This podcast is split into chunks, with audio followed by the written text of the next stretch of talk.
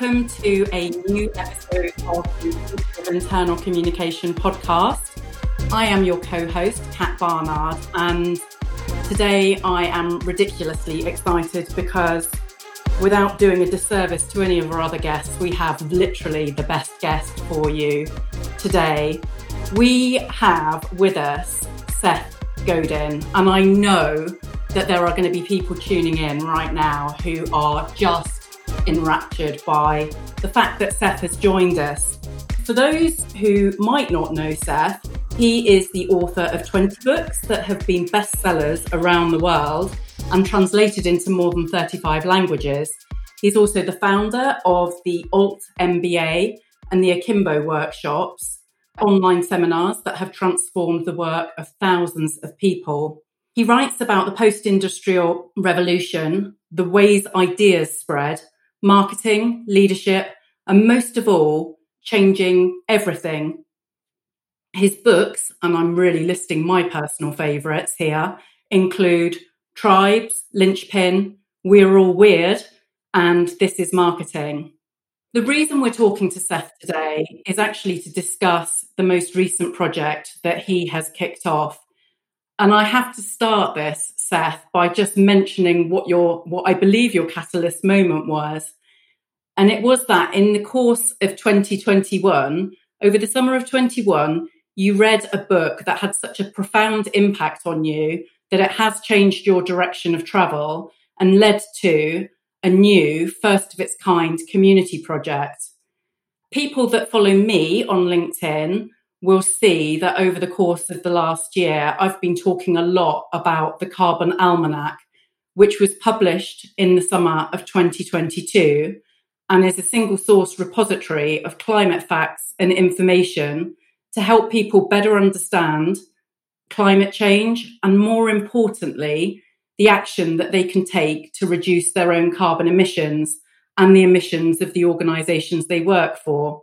It's already become a bestseller and has helped many organizations kickstart conversations about the climate crisis and the actions that organizations must take in the urgent transition to net zero.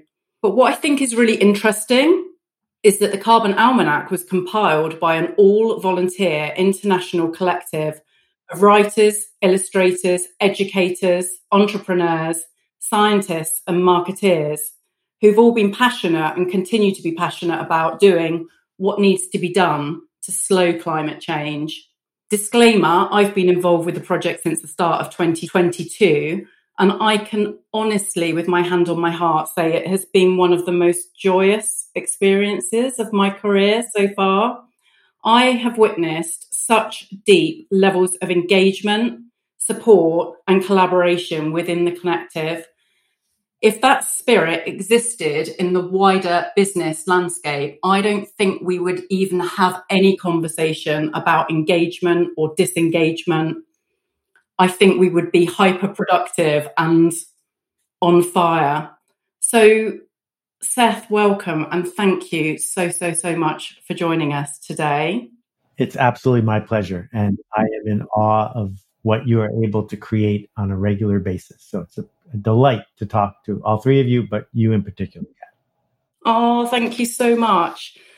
I thought it would be really valuable for our listeners to chat about what it was that led to the idea of the Carbon Almanac as a collective project.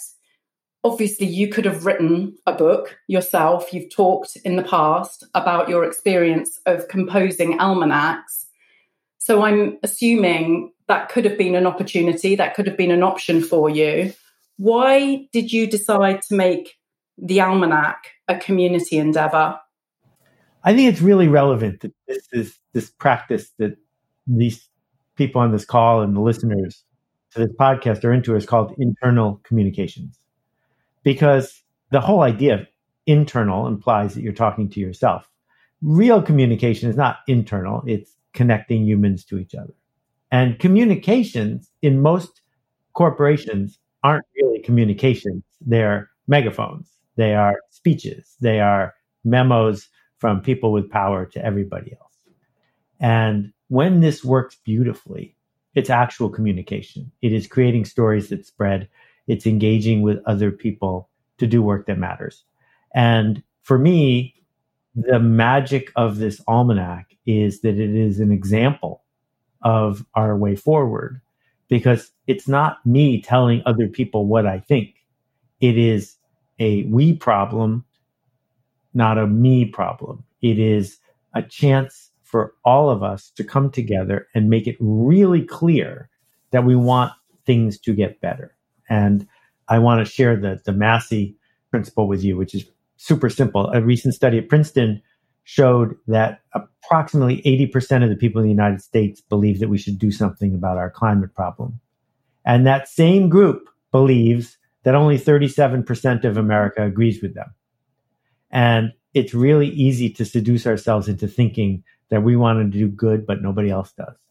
And in fact, if you give people a chance to do something of significance, you will be surprised at how many of them want to join you.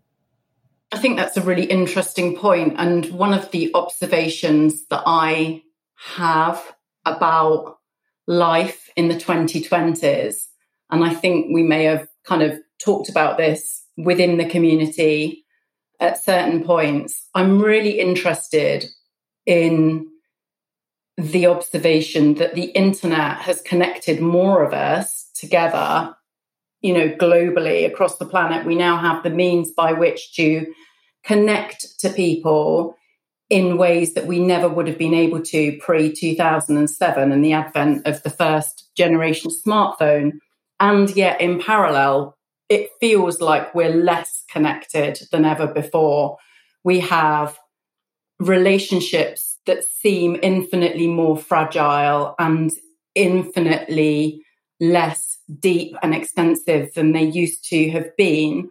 And yet we have this convergence of big issues that we have to we have to deal with collectively. They're systemic in nature.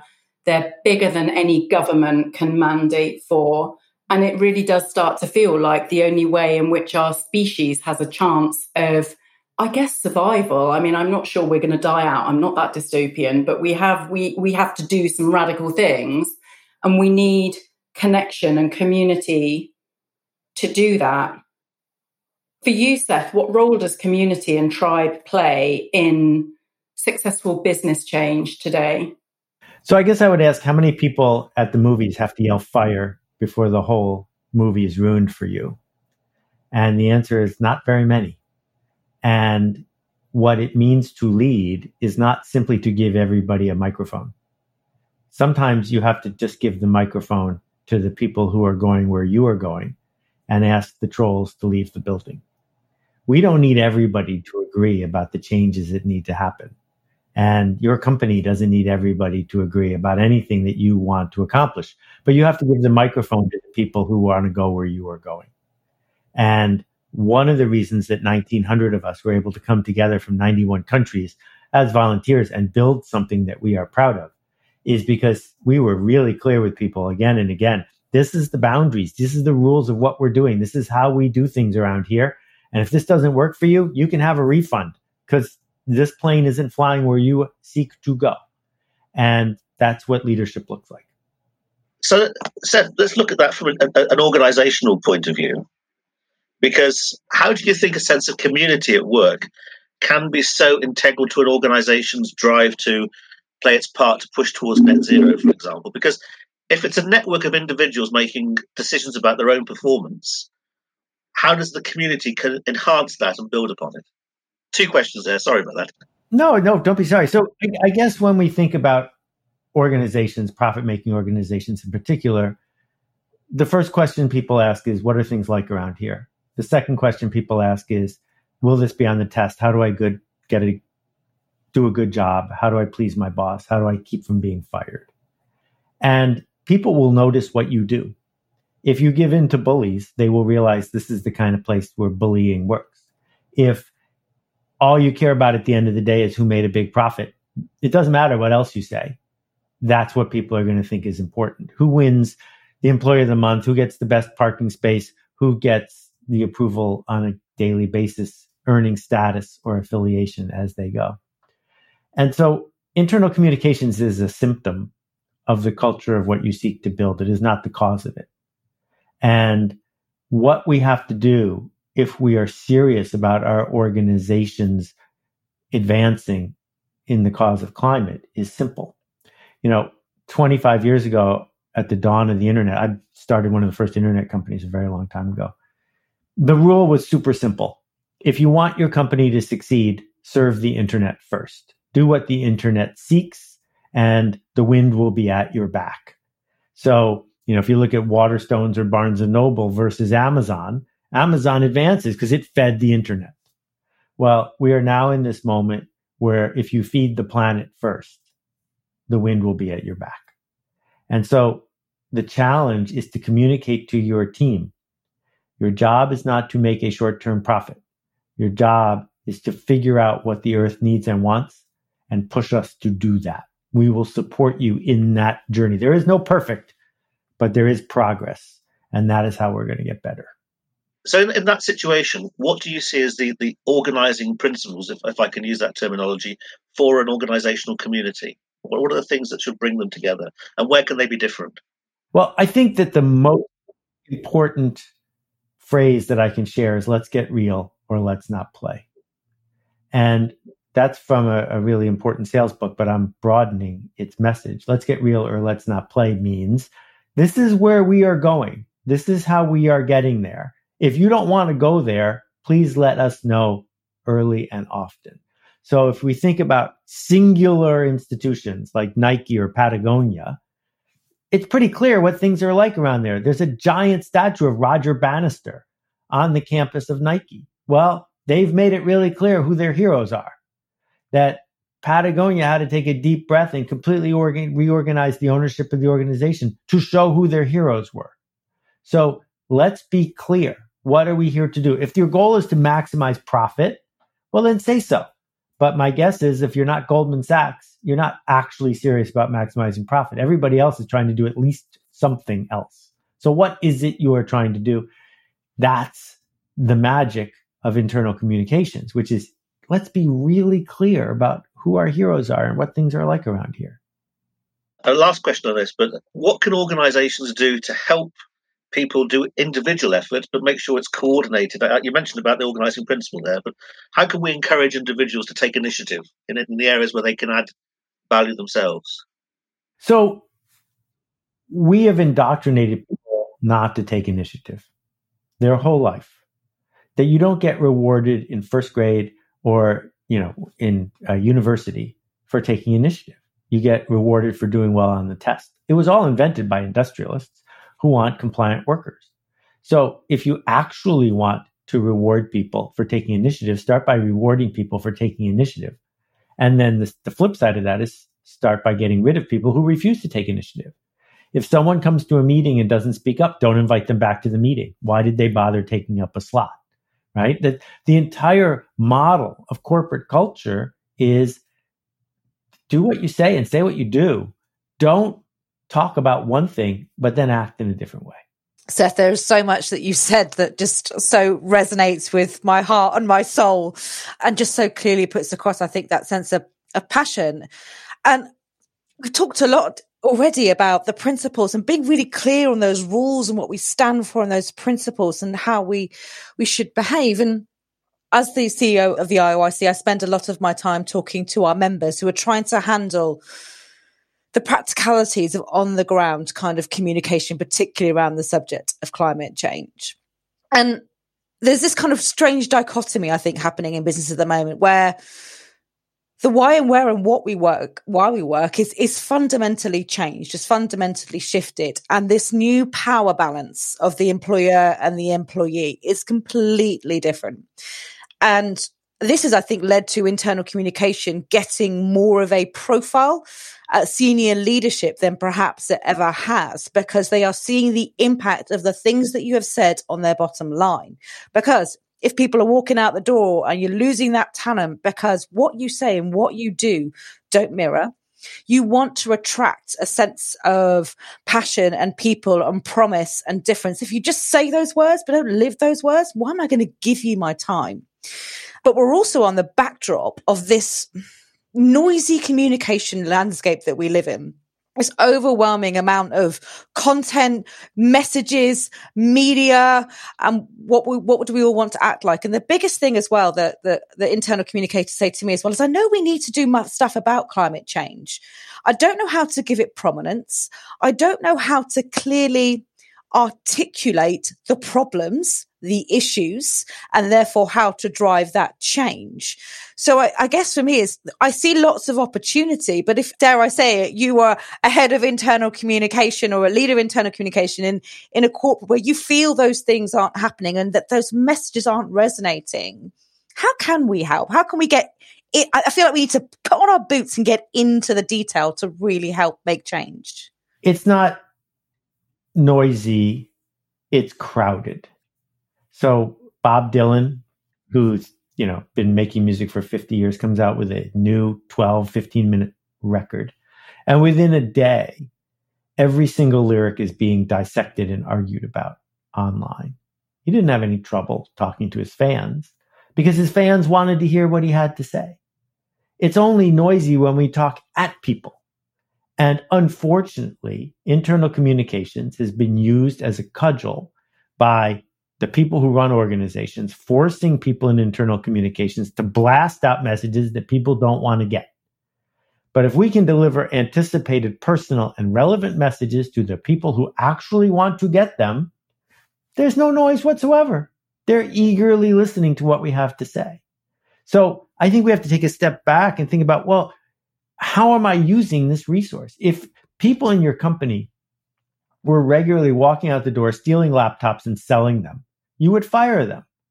But there are people in your company who are regularly wasting people's attention, which is more precious than a laptop. They're regularly sending a note to 40 people. I've got two extra tickets to the cricket match. Who wants them? Right? They just stole from every single person in the company.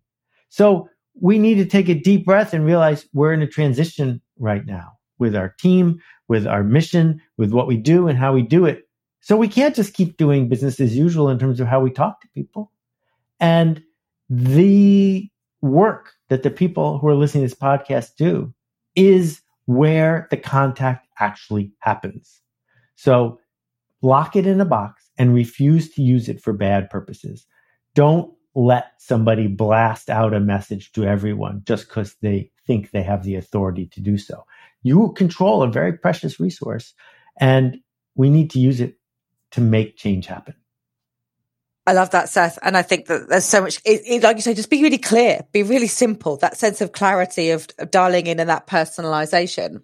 But I do feel that the internal comms profession also have an opportunity to influence upwards. They play this unique bridge between the leadership and the employee.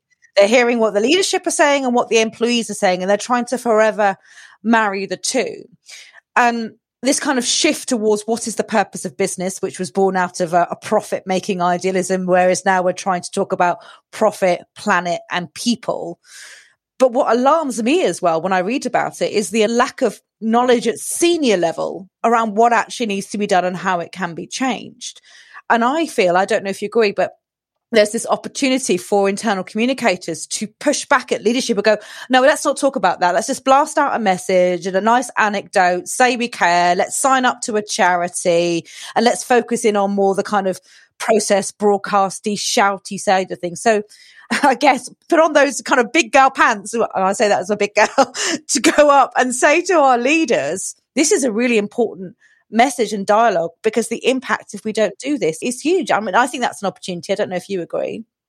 Well, I think either you're a professional or you're not. And if you're a professional, tell me when you said no. Tell me the last time you said to somebody who asked you to do something, no, I won't do that.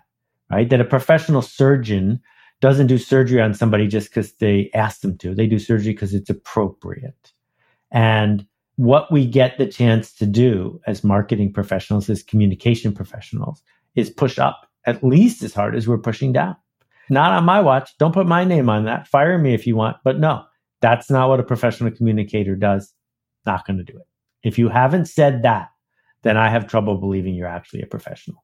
I just chiming in, I think that is so poignant because, and I'm, I think you referenced it earlier, because the systems within which we operate, you know, starting at education and bleeding into the workplace now are, to my mind, just advocating for bland uniformity and no dissent. And actually, somebody somewhere, uh, you know, I love the fact that you've kind of pinned it to professionals. If you consider yourself to be a professional, then it is in, in essence your job to say no, and here's why. But I think that's kind of where I get to with all of the trends that are driving change in our workplaces. You know, we have to step up and own our knowledge and our integrity and trust in our guts that we are trying to make things better. And when people who've become very comfortable with the status quo are trying to put us into these tiny boxes, you know, we have to be brave, as you say, Jen, big girl pants, big boy. In the case of you, Dom, you know, we have to get our pants on and we have to stand firm for what we believe.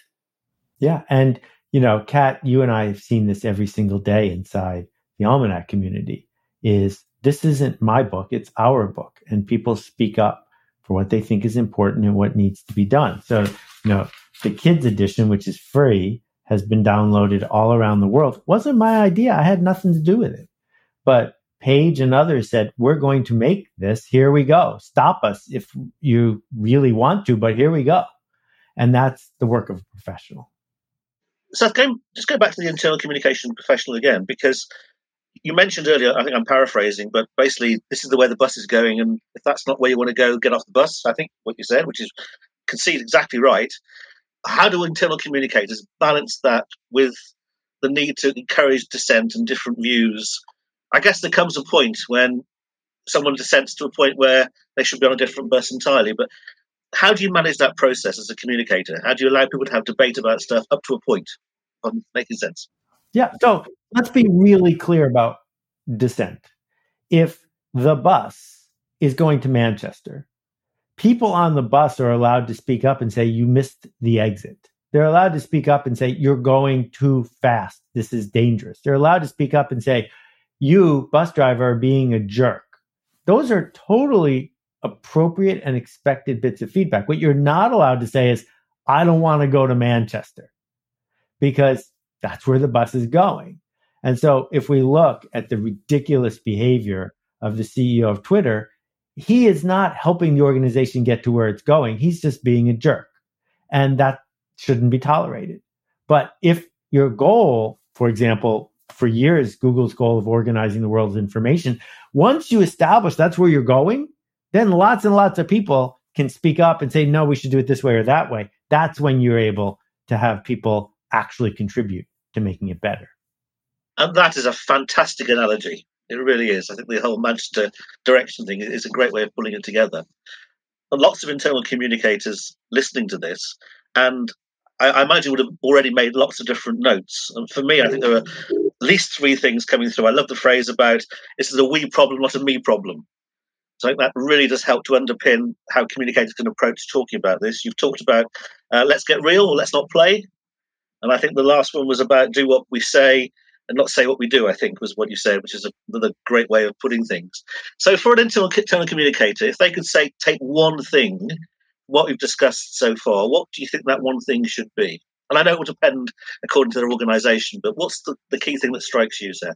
Cat hates it when I step on this path, but here we go. the one thing is stop looking for the one thing.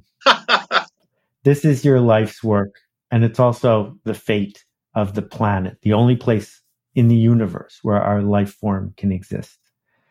Don't look for one quick answer. Don't resolve the tension right away. This is bigger than that. This is about doing work of significance and showing up as the professional you seek to be. And professionals don't stand on one foot waiting for one quick tip. What they realize is that there are yards and miles and meters to go, long time before they get to their firm footing. And they'll find it, but you have to go on the journey. And I think that the magic of this organization and podcasts like this is turning on lights for people who realize that there's a journey to go on. So I am glad we've got people who care helping lead this path that we're on, but we have a long way to go and we have to hurry. It strikes me, Jen, I'm just going to tie this back to something that I know that you have talked about since we've been working together for some time. The most senior professionals in the field of internal communication have been saying, Where's the opportunity for me to develop my skills, my capabilities, and the chance for me to up my game, to grow, develop, and evolve? And I guess what I would say in response to any of those global heads of internal communication that might be listening to this today, this is your opportunity. Mm. This is where the journey starts. It's not going to end anytime soon, exactly mirroring what you've said, Seth, but this is it. This is the chance. Absolutely. And I would agree. The final thing I would say is people listening in is picking up a lot of what you're saying, Seth, is the power of the collective power of collective, of groups, of organisms, of people with that desire which we all have to make a difference. And as a professional community of internal communication across the globe, you have the inbox, the direct access to millions of people, of humans, of workforces of leaders to champion and to make a difference. There are, yes, some systemic problems that we need to deal with, but when you listen into this and, and everything that's been said is, is like you said, this is your opportunity, but it's also something that can have such a vast amount of impact. If you think of the sheer way you can talk directly, create community, create collective action through the access that you have. So I would take set Seth has got me so passionate um, that I hope that you take that passion on as well to see that this is something where we can look back as our own legacy and say, gosh, isn't that something we're proud of? Exactly. Well said. Seth, thank you so much. Honestly, from the bottom of my heart, I'm so grateful that you have joined us today and hopefully, you know, ignited some fire in the belly of internal communicators out there who now recognize that they have such an integral foundational part to play in this race. And it is a race because, as the book rightly says, you know, it's not too late, but we don't have a huge amount of time and we need to get on this trajectory as soon as possible and stand firm in the face of resistance and press forward. And I, you know, I can't tell you, I'm so grateful. Thank you so, so much for joining us today. Thank you all. What a pleasure. Thanks for inviting me. Appreciate it. Thank you so much, Seth. We hope you've enjoyed this podcast episode. If you have, please like it and share it with your friends and colleagues on your preferred digital channels. Every recommendation helps us spread the word to build a better, more connected, and inclusive future of work. Thanks for listening.